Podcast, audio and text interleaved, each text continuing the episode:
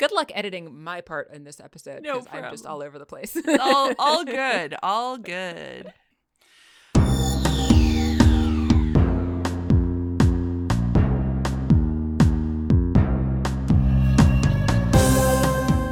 Welcome to Stargazing, a Stargate-gazing podcast. I'm your host, Kathy. And I'm your other host, Mary. And each week we discuss an episode of Stargate, beginning with Stargate SG-1. Hello. Hello. How's it going? It's going okay. How are you? I am okay. I'm, I guess I'm a little salty. This is going to be stupid, but... You salty? What? Unheard of. I know. A colleague of mine is having a baby. His wife is due next month, I think. Mm-hmm. Y'all know how I feel about baby showers in Indeed. That I hate them. With good reason. I wasn't invited to the baby shower, which, again, great. Mm-hmm. Except that I found out that they invited our department head to the baby shower. Mm. And I'm just a little miffed because I've known this person for, 15 years. And our department head has known him for, 2 seconds. So I'm just a little insulted, I guess, to not be invited. Understandable. I sometimes feel that way as well when there's a thing I don't want to go to and then I'm not invited to it. And I'm like, well, fuck you then. Exactly. I think that's understandable. Yeah. So I'm just a little insulted about it. And that's just been living in my head for a minute. So I thought I'd share. Sorry. It's okay. I would also be annoyed by that. I only even know that the baby shower is occurring today because I was walking out of work on Friday, and our department had mentioned it as part of their weekend plans. Ugh. So that's annoying. That's fun. Yeah. My boss was also invited. I think she was gonna go, but that I'm not. He's known her almost as long as me. So. Did he invite any of your coworkers, or maybe he was only kissing up and inviting the higher ups? That's what I'm kind of wondering. I don't want to ask all of them because I think that's weird. But yes, agree. There are one or two that I would expect if he were to invite coworkers, he'd invite them. So I might quietly ask one of them on Monday. Yeah. Yeah. So other than that, I've just been playing video games. That's a good way to spend your time. Yeah. How about you? What's up with you? So I'm finally done with all of my semester work. So I've been able to take a little bit of a break for myself. I realized as I was editing the podcast that I talked about how I edit at work sometimes. And I probably should clarify, I'm not editing during my workday. I'm editing after my workday while I'm killing time between work and orchestra because I don't go home because it would be a waste of driving time. So. Yeah. I just wanted to clarify that bit first. But I've been working a ton, and now, like I said, most of the stuff's done. So I was actually able to take Friday off because I had worked until midnight on Tuesday. Sweet. So I was like, you know what? I worked 16 hours on Tuesday. I'm taking Friday off. Yeah. Good. Yeah. So that was nice. And then what did I do? I've done some running. I'm trying to get more exercise in. I did some yoga. I have spent more time playing the power washing simulator with Jeffrey. Nice. Yeah. Because, like you do when you're an old playing video games, you play power washing simulators. What else have I done? What else did I do yesterday? I'm teaching a personal training certification class. That's what I did yesterday. I was there. Was that fun? Yeah, I like it. I wouldn't really do it if it wasn't fun anymore. It's fun. Do you get a lot of Beachbody coaches coming through there? Ugh. Ugh, you're the worst. No, why would they get certified? They wouldn't get certified. That's the problem. And no offense to any of you that are a Beachbody coach, but you're not a real fitness coach. I'm sorry, but you're not. And this is from somebody who has many, many, many certifications to verify that I am, in fact, a personal trainer and exercise physiologist and fitness coach. And I'm sorry, one of my pet peeves is the fit body coaches. And the reason that it makes me so angry is because when I really needed a new job and was searching for a job online, and I would type things like personal trainer or fitness coach in my job search, all that would come up was Beachbody. Ew. And that is not a real job because that is not like a salaried position. It's not money that you can count on. It's a pyramid scheme. And also, if you're not certified, you are not a fitness coach. I will come back down off of my soapbox now. Sometimes I like to just set you up on there. I know you do, because you're the worst. You're mean. Kathy's mean. It's for the entertainment of all. For the greater good, I do these things. The greater good. Gee, thanks. Gee, thanks. Well, maybe I've now just like insulted a whole bunch of our listeners who, for all we know, they're all fit body coaches, and now we're going to use all sorry of our listeners. I don't know if it comes as a surprise that we're not fond of MLMs. Yeah. So. Again, if any of you are a fit body coach or beach life, whatever, nothing personal. This is just my opinion as a fitness professional who is actually certified and has degrees and all that fun stuff. And also, you know, over a decade of experience and, you know, but what does that matter? So Kathy knows this because there's a person in a running group that she and I are both members of. And this person, as well as a separate friend of ours, have both tried to get me to become a Beachbody coach. And I'm like, no, why would I do that? What is the benefit to a person with my credentials to become a Beachbody coach? No. But yet they've both tried really hard, especially this one person in our running group has tried so hard to get me to join her Beachbody team. And I just eventually ended up having to start ignoring her because every time that I talked to her, she was just like, hey, want to join my team now? You're ready to join my team? No, never.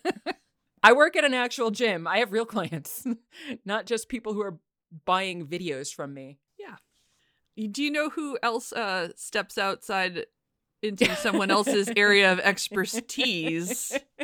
Was this whole thing a Floyd a segue? No, but I just thought of it. Fair. It works. It does work. Who else, Kathy, steps outside of their area of expertise but pretends that it's their area of expertise? That would be, I guess, Dr. Felger, J. Felger, who is in this episode that we are about to talk about. Indeed. Who am I supposed to know him from something else? No. Oh, okay. No, I was just using his whole name. Because I for sure recognized one of these guys from something else. But I didn't think it was Felger. No, it's not Felger. The other one is Coombs. Coombs, which always made me think of Jeffrey Coombs. That's a mathematically perfect name. Which is a different person from Star Trek. Exactly. So what are we talking about today? Today we're talking about Stargate SG-1 Season 6 Episode 8, The Other Guys. Or the other guys. I don't know why I said the other guys like that.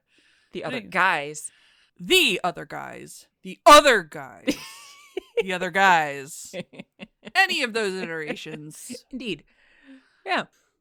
I like that your name is Fizzy Water is Life, by the way, today. I have 2 seltzers and a Diet Coke on this table. So. Nice. Excellent. I'm kind of jealous. I do have some tea, which is nice, and some water, but I have nothing fizzy. Nice. But yeah. I love hot drinks almost as much as I love fizzy drinks. So. That is fair. Mm-hmm. On this gross rainy day. Yeah. I like hot coffee, but I already had coffee and I'm done with coffee for today. Yeah, same. And I like hot tea when it's cold. It's not cold enough for me to drink hot tea, but I've been drinking iced tea. It feels cold, physically feels cold, but like just feels chilly because it's a dreary, rainy day. I like dreary. That's good. Dreary. I like when it's not raining. I like an overcast day that is warm. I like that. Yeah. But when it's raining, no, not as much, especially when it's pouring. And then my dog kept me up all night because she was afraid of the thunder and the lightning. And yeah, I'm running on very little sleep and mostly just caffeine today. Also, I haven't eaten breakfast, so I'm really just running on caffeine at this point. Nice. Yep. Gee, which dog was that? I wonder. My scare bear Lily. Aww. Yeah, practically sitting on my head. She normally smash bears into my legs, but when it starts to thunder and lightning, she comes up between us and just curls up between our heads or on our heads and shivers and then readjusts herself every 5 seconds to try to get more up into our personal space. And poor baby. Yeah, it's a rough night. Poor you. It's fine. Everything's fine. Totally fine. So Stargate, huh? Yeah, Stargate, huh? We start on a Goa'uld planet. Jaffa comes in to see the Goa'uld, who's just hanging out on his throne like you do. Mm-hmm. This is Khonsu, who I looked up briefly, is the Egyptian god of the moon. Oh, interesting. I didn't have any fun, creepy stories lined up about him, though. So just general fun fact, he could influence the fertility of both people and livestock. Yeah. Yeah. Interesting. Did you notice that he looked very much like Zoolander? He did look like Zoolander. I didn't think of that till you said that, but yeah, he definitely had some kind of look, and I was trying to figure it out, but that is perfect. Zoolander that is the perfect look. So in my head, he is Lord Zoolander. But does he do blue steel? Blue steel? I don't know. He was wearing red. Not blue. Yeah. They're the same face! All I could think, though, was, obey my dog, which is not a Zoolander quote, but it's from that movie. And it just kept coming into my head the entire time because it's the best part of the movie. It's ridiculous. I love that movie. It is surprisingly entertaining. Yeah. Insanely dumb, but so funny. Yes, exactly. And I never had any desire to see it. I'm pretty sure I only watched it because you probably made me watch it. And then I was like, oh, this is actually kind of funny. My favorite part is it just cracks me up so much when they've got the model of the building and he gets so offended. Yes. How could they teach children to read if they don't fit in the building? And it just makes me laugh so hard every time. It's so really dumb. Stupid. Yeah, but it really is. Fantastic. Stargate, huh? Yeah. Yes. Lord Zoolander here is giving his first prime, I'm assuming, a mission. And that is that some enemies of theirs, known as SG-1, are vulnerable. They're going to go capture them and bring them back to Lord Zoolander alive. Did you also notice how crazy this first prime's eyebrows were? No. Just huge eyebrows. I didn't notice. I thought his face was a little... cherub-like, but it was. But the eyebrows were distracting to me. That's that scene. And then we have credits. Yes, and then after the credits, we're on some planet with some nerdy scientists being kind of creepy. One of them, named Coombs, as we already discussed, reminded me of Jeffrey Coombs, and this was played by John Billingsley, also known as Dr. Phlox. They are preparing to mate. Do you think they might let me watch? So. That was pretty great. I noticed that timing-wise, it seems like he was on Enterprise at the time he filmed this. Yes, he was. I actually double-checked. It would have been about 2 years into Enterprise when this was filmed. So that would explain why they kept making so many Star Trek references. Or his character in particular kept making a bunch of Star Trek references. I thought it was really funny. It was good. That's what got me thinking of that. I was like, he keeps referring to Star Trek. Is this at the same time? Yes, yes it is. Please, people, watch our show. Yes. Enterprise isn't doing so well. Please. We know that this show's popular. Maybe Stargate will make our show popular. Maybe. Yeah. I actually enjoyed Enterprise for the first 1 or 2 seasons. And then, then they never continued it beyond that. That's my story, and I'm sticking to it. I have no choice but to believe you because I think I only saw a few episodes of the first season, and that's all I've seen so far. I will get around to watching it eventually when my mood takes me that way. That's fair. It wasn't as bad on the rewatch as it was the first time through, but I absolutely hated everything beyond the second season.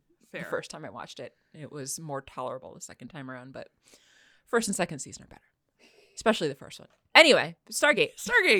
They're studying the rings. They've got some rings. This kind of answers our question, I guess, as to whether or not they need receiving rings. Oh, yeah. Because we had joked before that sometimes it seems they do, sometimes it seems they don't, but here they're specifically studying rings that are set into the ground in the middle of the desert. Yeah. This other guy, Myers, says that it suggests some sort of standardization because they're all exactly the same mass of 12.9 metric tons. That gets them to talking about whether the Goa'uld have a big plant somewhere where they just stamp these things out, which is pretty funny. They're just going back and forth about the rings.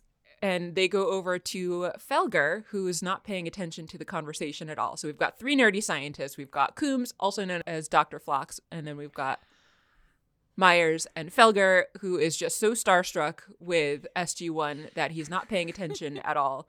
It's only Teal'c and Jack that are there, but they're off in the distance talking, and Felger's just creepily staring at them intently from a distance. And I was wondering how SG 0.5 didn't manage to notice him blatantly staring at them and talking about them and how cool they are, and they're in the presence of greatness here, and it was weird. I think they knew and just didn't care. That's entirely possible. Yeah. So Felger is totally fanboying out about Jack and Teal'c being there, and he wants to know what they're talking about right now. So, of course, they show Jack and Teal'c close up, and they're talking about the Stanley Cup, or Lord Stanley's Cup, as Jack calls it.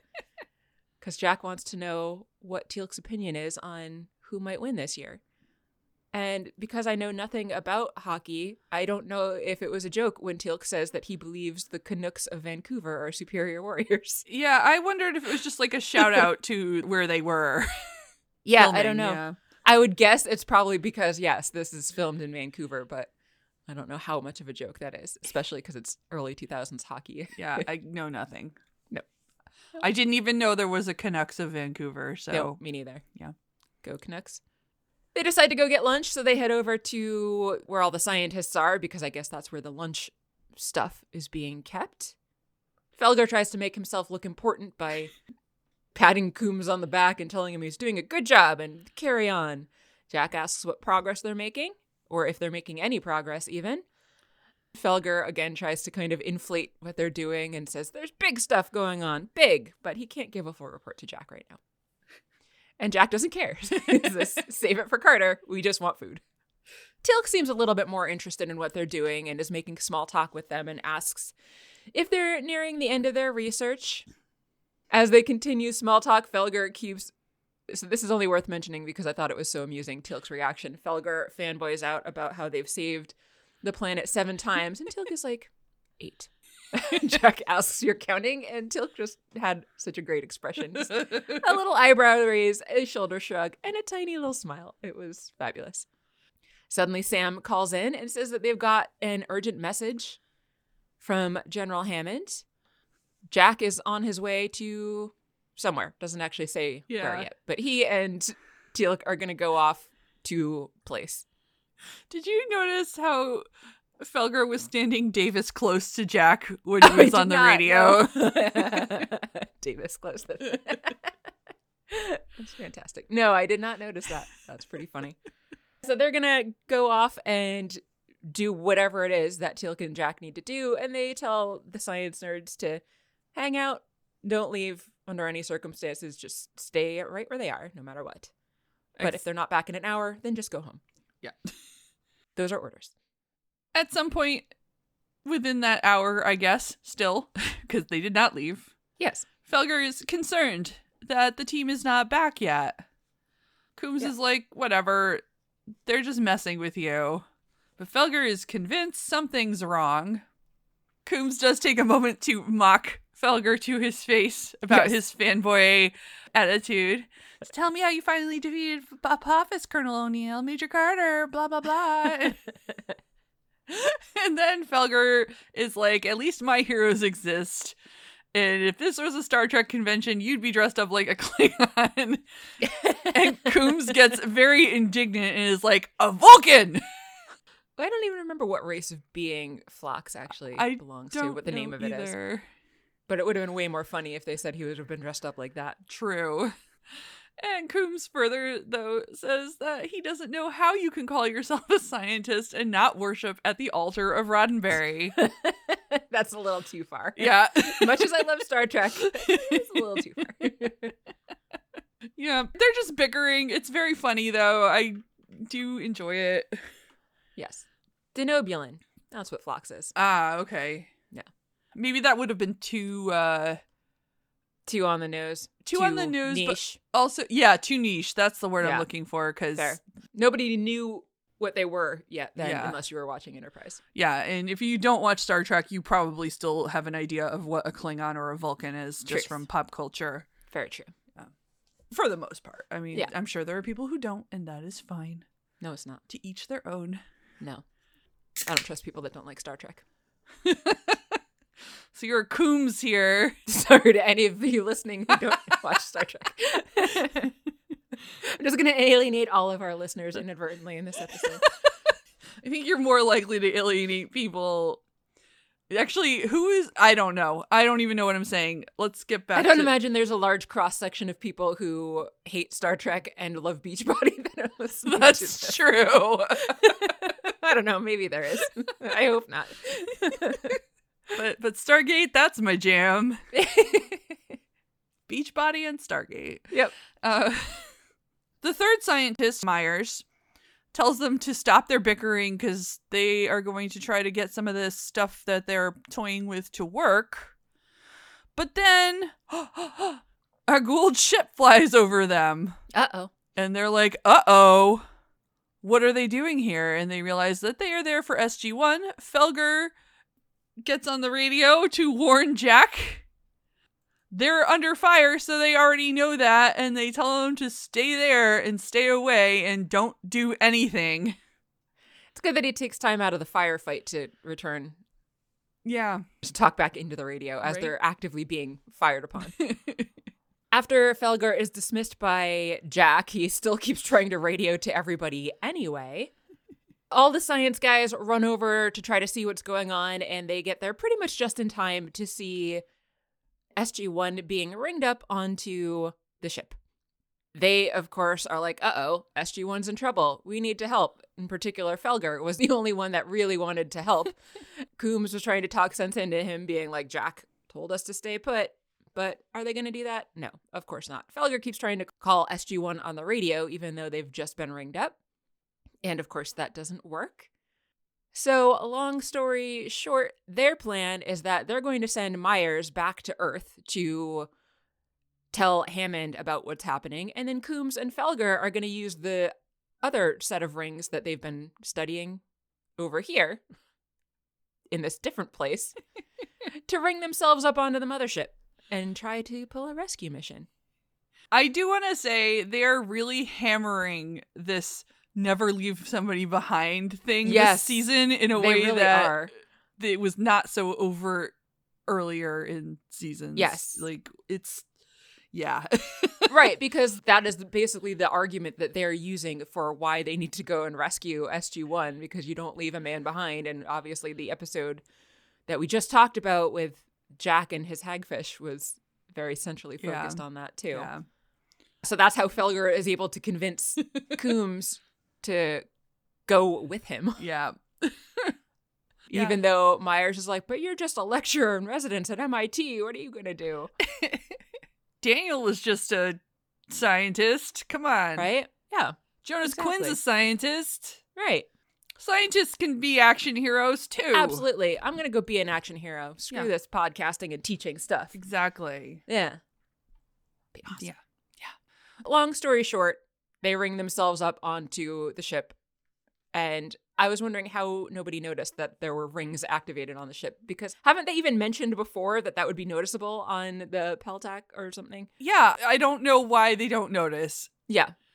But they don't. It's a good thing they don't notice, because as soon as they ring up, Felger closes his eyes and starts shooting.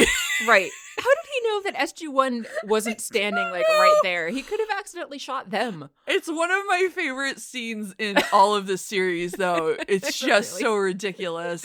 It is very ridiculous. And I just loved it so much. There's no one around when they get there, so they're able to just head out. They just head out. Conveniently empty hallways. Yes, yes. I was also wondering how they didn't get shot by any of their own ricochet. That is a good question. But they didn't. No, but it was funny, so it's okay. Yeah. Well, I was less amused. Yeah. I was more annoyed. That's fine. I was just laughing. The lack of discipline. It was so dangerous. I know. I'm glad you were entertained. Yeah. Are you not entertained? On Earth, Myers has come from the planet to tell Hammond that SG-1 has been kidnapped and that Felger and Coombs are to the rescue. And Hammond is like, what? He is not as pleased. No. As I think Myers expected him to be. Yeah. There's a lot of fury in that. Yes. Yes. They did Hammond what? Is quite angry. Yeah. On the mothership, Coombs and Felger are just wandering around. Felger supposedly has the schematics to this ship memorized somehow. So he is acting like he knows where he's going, but then they keep having to turn around and go back the way they came. So he clearly does not actually know where they're going. They're just kind of wandering aimlessly about the ship, continuing to conveniently not run into any Jaffa. Well, I think they were hiding in the walls. They legit hid, unlike everyone else who just uses the nooks and crannies. Did they? Because they're like going down the hall to... They were crawling. They were on their stomachs. Oh, were they? Yeah. Okay. I don't remember. Granted, I just watched this yesterday. You would think I would, but I don't. That's right. They were. Okay. Yeah. Meanwhile, elsewhere, in a holding cell, we find SG-1. Sam is surprised that Jonas isn't smiling, and he wants to know why he should be smiling. Sam's like, it's your first time being captured by the Goa'uld. And of course, that makes Jonas smile. Jonas wants to know if shouldn't they be trying to escape. Jack says no, that they shouldn't be trying to escape yet, but before he can elaborate as to why, he counts down saying that the Jaffa are going to show up, specifically the overdressed top bad guys are going to float in gloating. He counts down. The door does not open, but then it shortly does open after his count finishes. The same guy from before comes in. His name is Herak, and he says he is the first prime. Jack says it's impressive, and he wants to see a resume in case Herak wants a job. Herak's like, but I captured you. And Jack's like, oh, okay, then you've got the job.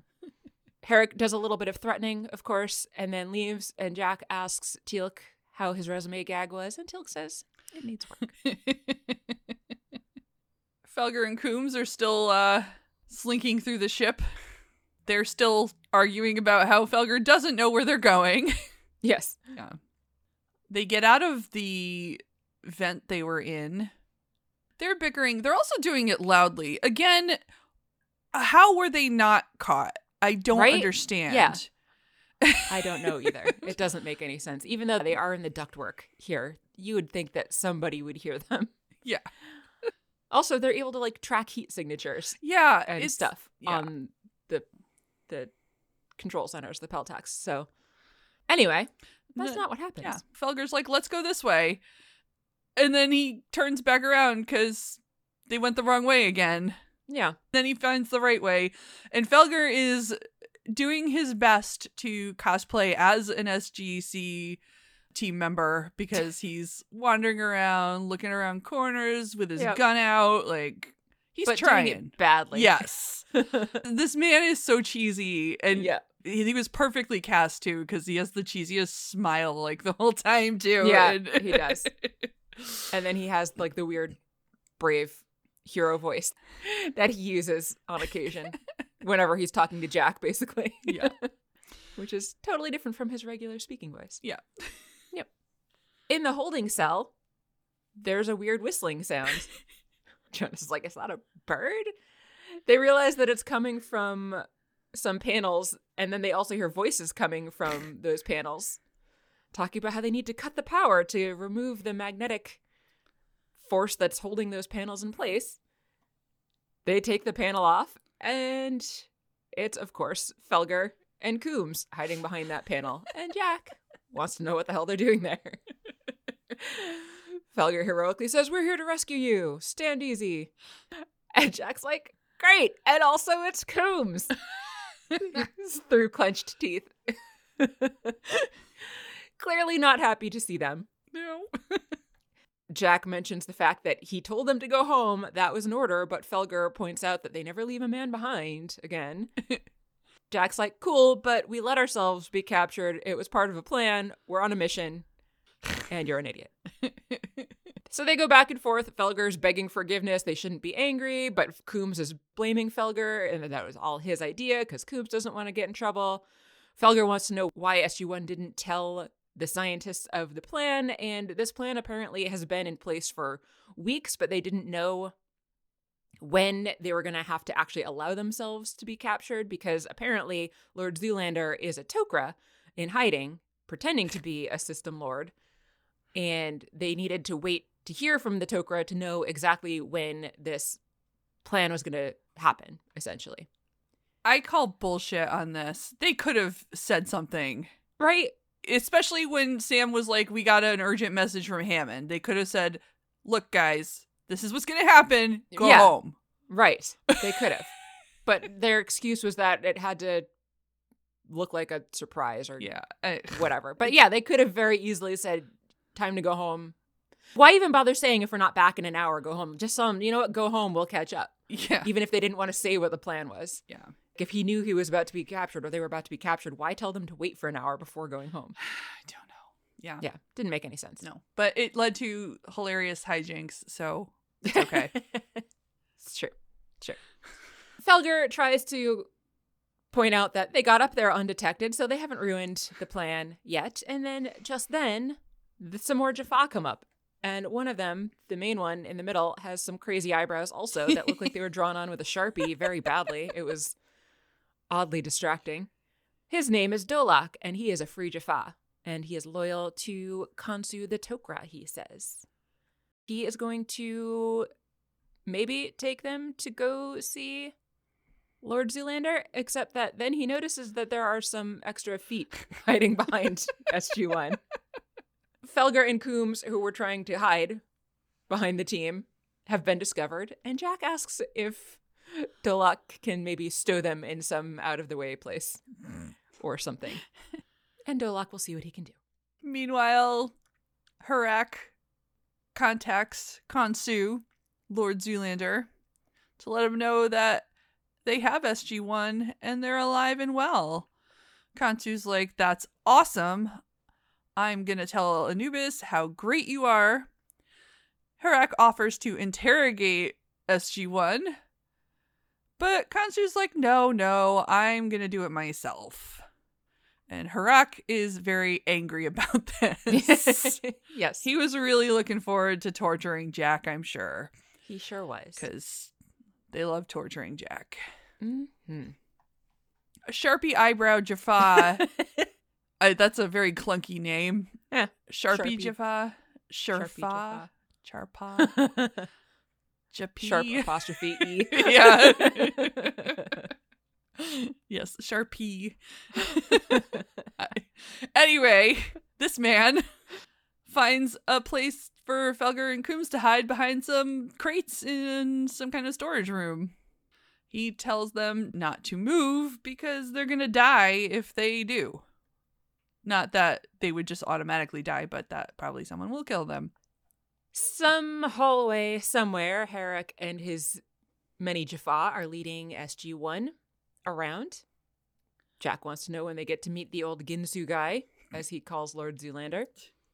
And they're led into some big circular room. It looks like a conference room, basically. Yeah. I was like, look at that comfortable seating area there. Right? Yeah, it's like a circular bench with a table in the middle and a row of lighting around the outside. So they're sent off into that, and then a force field goes up. I guess they're just going to be held in there until Lord Zoolander can manage to come down and talk to them. So Herak and his other guys leave. Meanwhile, Coombs and Felger are hiding in their little cargo bay, making more Star Trek references about how they are red shirts, just waiting to die. Well, that's what Coombs thinks anyway. Felger says that they're not going to die, and then he says he doesn't even understand the red shirt reference. But come on, everyone understands the red shirt reference, even if you don't watch Star Trek. Yeah. Yeah. They can see out of the cargo bay, and Dolak is out there in the hall when some other Jaffa come up, call him a Shulva, and then kill him.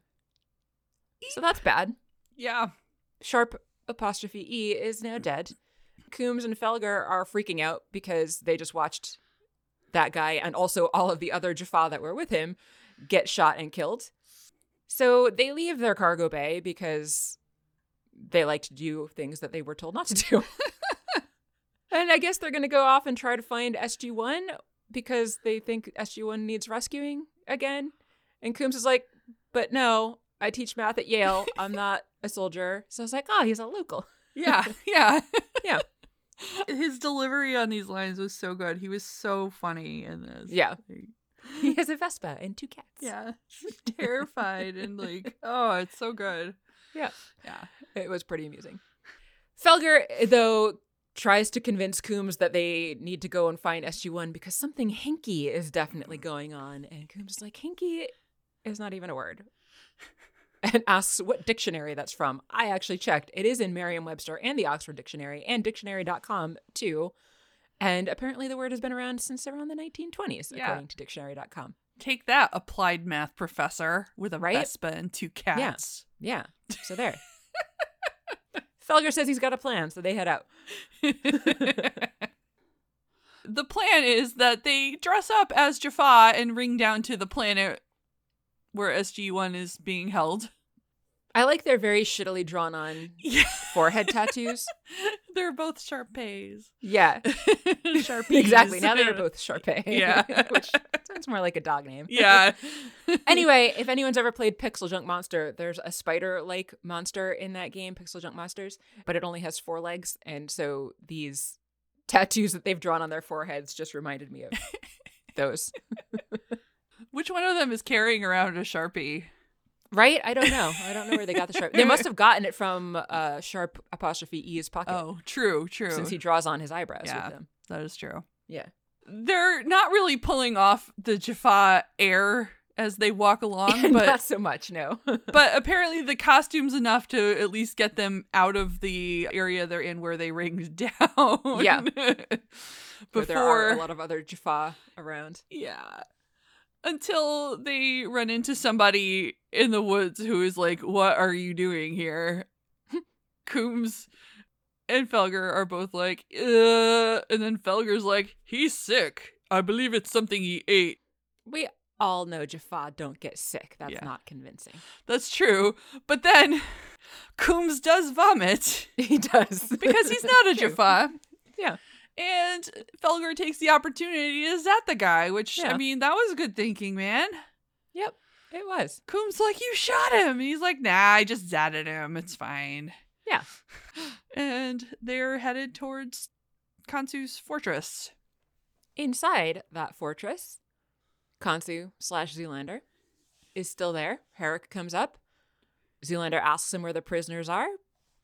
But they're no longer Zoolander's concern, according to Herak, because they know that he is a Tok'ra. Apparently, everybody knew it, he said, except that Herak has to tell everybody that Khonsu is a Tok'ra, so I guess not everybody knew it. But he tried to make it sound like everybody knew it. Yeah. Anyway, Herak says that he's in command now and sits on the throne, and they kill Zoolander. They do. Yep. SG-1 is let in, and they want to know where Zoolander is. Herak tells them that he's dead, and SG-1, of course, is a little dismayed to find that out because now they really are captives, actual captives instead of fake captives. Jack manages to get an elbow to the face to the Jaffa standing next to him. That is enough of a distraction that all of SG-1 is able to fight against the Jaffa holding them. But Herak has a pain stick that he takes Jack out with. Everyone else gets recaptured. So their attempt to escape is very short-lived. Herak and his people want to know the names of all of the Tok'ra hiding in Anubis' rank, but Jack says, well, too bad, because you just killed the only guy that knew that. We knew nothing. We were just here for information, and we never got that information since you killed him before we can get it. So, sucks to be you. Herak, of course, promises torture, all kinds of torture, once Anubis gets there. Jack yells at him for ending his sentence with a preposition because he said that they have never experienced the likes of what Anubis is capable of. Jack was back in fine form after his time with Ball here. Apparently. Yeah. Mouthing off. No worse for wear, of course. Yeah. At the SGC, they're just hanging around because what can they do? Myers comes to see them and asks if anything is happening, and Hammond says they did get a message from their Jaffa allies. It turns out everyone did know that Khonsu Zoolander was a Tok'ra, and that they also all know that he's been murdered, and SG-1 is in Anubis's capture. Myers is like, we're gonna try to rescue them? I'll volunteer, even though he did not actually look like he wanted to do that, but that was good of him to volunteer. It was. He definitely didn't seem eager to actually go, but it was brave of him to offer. Yes. Despite his reticence. Yes. it doesn't matter anyway because they're not going to mount a rescue at this time because the planet is very heavily guarded. Myers asks about not leaving people behind because we can't go a few minutes without talking about that now. Right. Hammond's like, sorry, there's nothing we can do. It's just going to kill more people if we send them. SG-1 is on their own, and so presumably are Felger and Coombs wherever they are. Indeed. And wherever they are is a hallway. This is what I was confusing with the scene before when I was like, they were in the ducts? Yes. Oh. Now they're in the hallway, wandering around the hallway.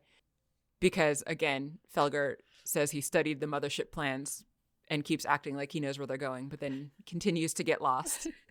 They've made their way into the pyramid, but they don't say where they're going. Coombs says they should just try to find SG-1, but Felger isn't convinced that that's the best course of action. So where he's trying to go instead, I'm not exactly sure. But they're just continuing to wander around the ship.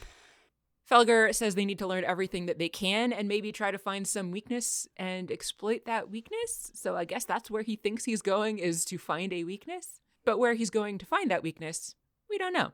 They do manage to find a control room of some sort eventually. It doesn't seem to be like the main Peltac, though. It's just some other extra random control room.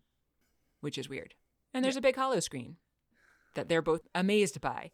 Amazing. And it is pretty cool. So they sit down and start having a snoop in the computer systems. Yeah. Yeah. Meanwhile, SG-1 is in their cushy table area. Yeah. The weird conference room cell. They're still waiting on a server to come take their order. Yeah. This kind of reminded me of when we were on boat and watching karaoke. So I was expecting some karaoke to start happening soon. Yeah, at least because the karaoke bar we were at was like this with the round benches and Instead of karaoke, though, they get Felger contacting them through the Goa'uld intercom communication system. How did he manage to find them rather than broadcasting to the entire ship? Well, apparently they read Goa'uld, so. Yeah. He asks if everyone's okay. Jack asks where they are, and they say they're in the pyramid and hiding in a control room. Sam is like, ooh, they could have access to the security systems, and they could let us out. And Felger tells them they're working on that, in fact. If only they had one of those spiky balls that was put into Thor's head. Right. Then they could just control it with their brains. Be one with the pyramid. Be one with the ship. Yeah. Sam sort of directs them to where they can find the commands for lowering the shields. Also, Jack says they need weapons. Coombs finds an armory, apparently, in the schematic that they've pulled up of the pyramid. So Felger goes to leave. Coombs then says either that or a bathroom. Coombs is going to stay there and work on the controls. He's trying to get the shield down, right? Yeah. Specifically, so they can get out. SG-1's waiting on Coombs. Coombs eventually does get the force field down. Jack does take a moment to test first to make sure it's actually down, because it hurt like hell when he touched it the first time. True. So they get out of their seating area, and they're about to leave when Felger runs in with Zats and drops them all on the ground. Which is very silly. Yes. Even though they're in the middle of rescuing him, Jack is still mad that they didn't listen to Jack in the first place. Twice. Yes. And he says, if you don't obey my orders anymore, I'm going to shoot you. Felger tells them the rest of their plan. And that is that Coombs can take the shield down, maybe, and they can get to the Stargate and get the hell out of there, and then Coombs can ring himself out, and they can all go home. Piece of cake. Now I want cake. Me too. I'm hungry. I should have had breakfast first. Yeah, me too. Jack says they will take out the Jaffa that are there. He asks Felger how many, and Felger's like, 1,000 tops. Jack's like, 12? And Felger's like, this is what you do. You're SG-1. And he's not wrong. No, and they all are sort of like, yeah, actually, he's got a point. Yeah. Look what I can do. But what does that have to do with anything? No, he's got a point. So that's their plan. Yeah. They head out. Jack radios to Coombs to see what kind of progress he's making and also where he needs to go. So Coombs gives him some instructions. As they're walking down the hall, Felger's just continuing to fanboy, telling Jack that he can't believe that he's here with you like this. And all it's missing is some bad guy Jaffa's chasing them. They hear some footsteps. So, of course, they assume it's Jaffa, since Felger was just talking about how it would be great if there was some Jaffa there chasing them. It is actually a Jaffa, but it's only Teal'c, who had been out in the hall just kind of keeping a lookout. But there are more Jaffa, scary Jaffa, on the way, so they got to keep going. Coombs keeps working on getting the shield down. He is finally successful with that. And so SG-1's going to try to get out of there. And they tell Coombs to also try to find the nearest ring transport and get out of there as well. Although Jack says to wait for his signal before Coombs rings out. But unfortunately, before Coombs can actually do that, a bunch of Jaffa come up to the door and start firing on him. And he shuts the door before they manage to get into the room. I assume he locked it. Yeah, hopefully. The team reaches the area where the Stargate is, and there are indeed many Jaffa. Jack starts throwing out where everyone needs to position themselves so that they can start this process of killing dozen Jaffa. He looks at Felger and is like, do we need to talk about anything? And Felger's like, nope, I promise I'm just going to stay here. No matter what, even if you're writhing in agony, calling for me, I'm going to stay here. I hope Jonas has a real gun this time instead of an intar. I hope so. Jack gives Felger a radio, and then they get to it. They start shooting Jaffa. Oh, no, they don't. He doesn't have a real gun at all. They have Zats, right? Because they didn't have their weapons. Yeah, well, I mean, like a Zat can also be an intar. Fair. That's really what I meant. You know, they do have Zats instead of real guns, but I hope he doesn't have an intar. Hopefully has a real Zat. Felger did not grab any intar. Yeah. I like Teal'c in this ambush scene. He's lying in wait underwater. Yeah, it was pretty amazing. Just comes bursting out like a crocodile. It was awesome. Yeah. Felger is just enjoying the show being wild. Yeah. So he's sitting back and watching his heroes in action. It's pretty great. But then, unfortunately, he gets a call from Coombs. And Coombs lets him know he is trapped and needs help and can't get out. After the firefight is over, Felger runs up to let everybody know that Coombs is stuck. They talk to Coombs, and we see a quick glimpse of him hiding in the room, and we see a close-up of the door that is cracking, but that somehow mysteriously looks more like painted foam than actual metal. Coombs asks Felger to take care of his cats for him, since he doesn't think he's going to make it. But, of course, they're not going to leave a man behind. Mm-mm. So Jack wants SG-1 to be ringed back into the pyramid so that they can go and save Coombs. Coombs does manage to ring SG-1 in, and so finally, when the door is broken down, it is not Jaffa that come bursting in, but SG-1, because they have killed all of the Jaffa that were outside trying to break in. Woo! Yeah, this is another, moment where I was like, damn, he's playing this so good. He was so relieved, and he was very relieved. Oh my god. Yeah. So they get back down to the Stargate area. Felger and Coombs have a nice little reunion, but Jack's like, there's time for that later. They need to get out of there. And of course, there are still more Jaffa around. So some Jaffa come out of nowhere, start firing at all of them. Herak is there as well. And Jack just gloats at him as they go through the gate. And escape. Next, we are back in the SGC. Apparently, sometime later, Felger and Coombs are dressed up in suits or tuxes? I don't know. Yeah. I think one of them was in a suit and one of them was in a tux. The gate room has been adorned for a ceremony to give out medals, which we've seen before. Or yes. When Sam got her promotion. I don't know. Anyway. Yeah, we've seen similar ceremonies. I did think it was a bit weird, but we have seen similar types of things. So I was like, I guess. Yeah. Maybe this is plausible. Felger and Coombs are getting an Air Force Civilian Award for Valor, which I now think I should have looked up to see if that's even a thing. Let's find out now. You can keep talking if you'd like. I will look it up while you're talking. Jack pins the medals on the men and says that even though you disobeyed my orders twice, we wouldn't be here without you and your true heroes. He shakes their hands. Everyone's applauding. Then Sam shakes Coombs' hand and kisses him on the cheek, and then she starts making out with Felger, which is totally plausible. Everybody loves Sam, so of course he's going to want this to happen. Yeah. And fantasize about it. Spoiler. He's lucky, though, that it is, in fact, a fantasy, because if she kissed him for real, he'd die. He probably would.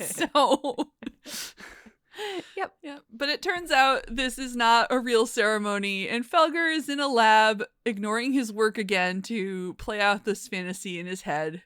Coombs brings him back to reality and tells him to get back to work. They get back to work. Coombs calls him a geek. Felger calls him a nerd. And that's the end of the episode. It is. And according to militarymedals.com, Air Force Civilian Award for Valor, Medal, and Ribbon is in fact a thing. The Air Force awards this to civilians who carry out sustained notable work of merit in the service of the United States. Awardees must exceed. Good typo in there. I don't know how reputable this site is then with that nice typo. Awardees must exceed standards and expectations in performing this work. This award is presented to civilian employees of the United States Air Force who demonstrate bravery or sacrifice their own personal safety beyond expectations. So he legit could have been awarded that had. Yeah, I was concerned that he had just made up an award in his head. So it was just, but yeah, cool. This is actually confirmed by a few other websites that I'm looking at that it is an actual thing. Nice. I mean, I think that pretty much anybody who works for the SGC probably deserves one. Right? Yeah. Because they're constantly putting themselves in danger by just being there. Yeah. Right? Seriously. So I already know, but I'll ask anyway. Did you like the episode? I did like this episode. I like this episode a lot because I love when a bunch of humor is injected into my TV shows. There's always humor in SG-1, but this is obviously like beyond that. That was very funny. I thought they did a great job with the cast. I thought they were very well chosen people. I don't know him from anything else, Felger. I looked him up and I was I've never seen anything. I also looked him up. Yeah. And, so it was well done. I enjoy it when you sort of take away the focus from the main cast a little bit to kind of get an outsider perspective. So it was all good to me. I mean, obviously, I think that the whole thing could have been avoided had SG-1 just opened their mouths to begin with, but then we wouldn't have this funny episode, and I really like it. How about you? It was okay, in my opinion.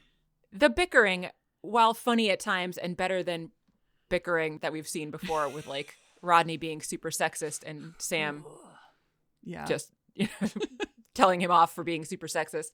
The bickering still annoys me under any circumstances, although it was at times amusing, especially when they were talking about Star Trek stuff because of the fact that John Billingsley is in Star Trek. Yeah. Also, I really like that guy as an actor, so that did help to make it better. Yeah. So it was funny in parts and amusing in parts, but overall, I found it to be a little bit tedious just because of the constant back and forth. Fair. But there were parts that were exciting and parts that were enjoyable, so I didn't dislike it. I just had mixed feelings about it, and some parts, like I said, were a little bit too tedious for me, but other parts were funny and entertaining or exciting. Ugh. How dare you? You're insulting me. I know. I am. I insult you every chance I get, really. Yeah. Yep. I have one other thing to say. It's not about the feelings about the episode. Felger. His name is Felger. Other people called him Felger. Jack, through the whole thing, called him Felger. Do you think that that was Jack deliberately being disrespectful of Felger? Like, I can't be bothered to even know your real name, nerd. Or just a choice that Richard Dean Anderson made, or I hadn't even noticed that, but I'm going to assume that they're just trying to keep in the canon where nobody can decide how to say people's names in the same way. Reasonable. Because even like we talk about, you know, Dr. Fraiser all the time. I'm sure you've probably noticed that half of them call her Fraiser because that's how her name is actually spelled. But then half of them call her Fraiser. They can't decide how to pronounce the Jaffa or the Goa'uld or whatever. So I'm just going to assume that it's in keeping with that. They really should just call her Fraiser.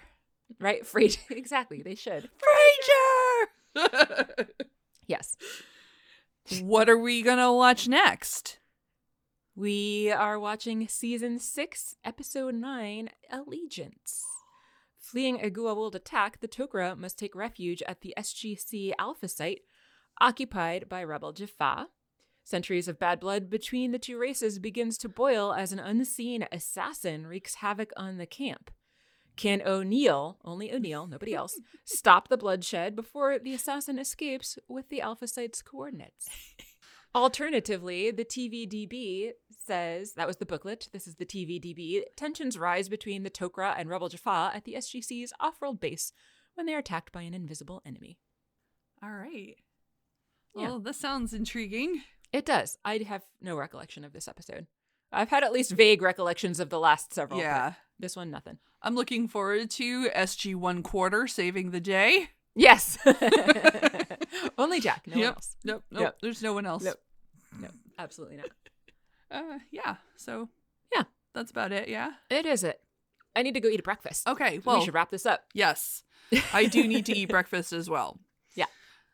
Thank you so much, everyone, for listening. Please remember to subscribe and review our podcast. Tell your friends about it. You can get in touch with us if you would like. Through several means. You can email us at stargazing@gmail.com. You can visit our website, stargazing.space, where you can leave us voice messages and regular messages. Yay. Yeah. But don't try to sell us stuff. No. We don't care about our sales leads. We don't need that. We're going to get a bunch of Beachbody sales, aren't we? Like offers. I hate you for saying that because now we will. You can also don't do that. Yeah, please don't. You can also visit us on Instagram at Stargazing or on Mastodon at stargazing@mastodon.world. And finally, if you like what you're hearing and would like to help us continue to do it, you can go to patreon.com/stargazing and give us money if you want. Yay! Yeah. I'm Kathy. Did you forget who you were for a second? I did. I'm Mary. And you have been listening to Stargazing. The end. The end.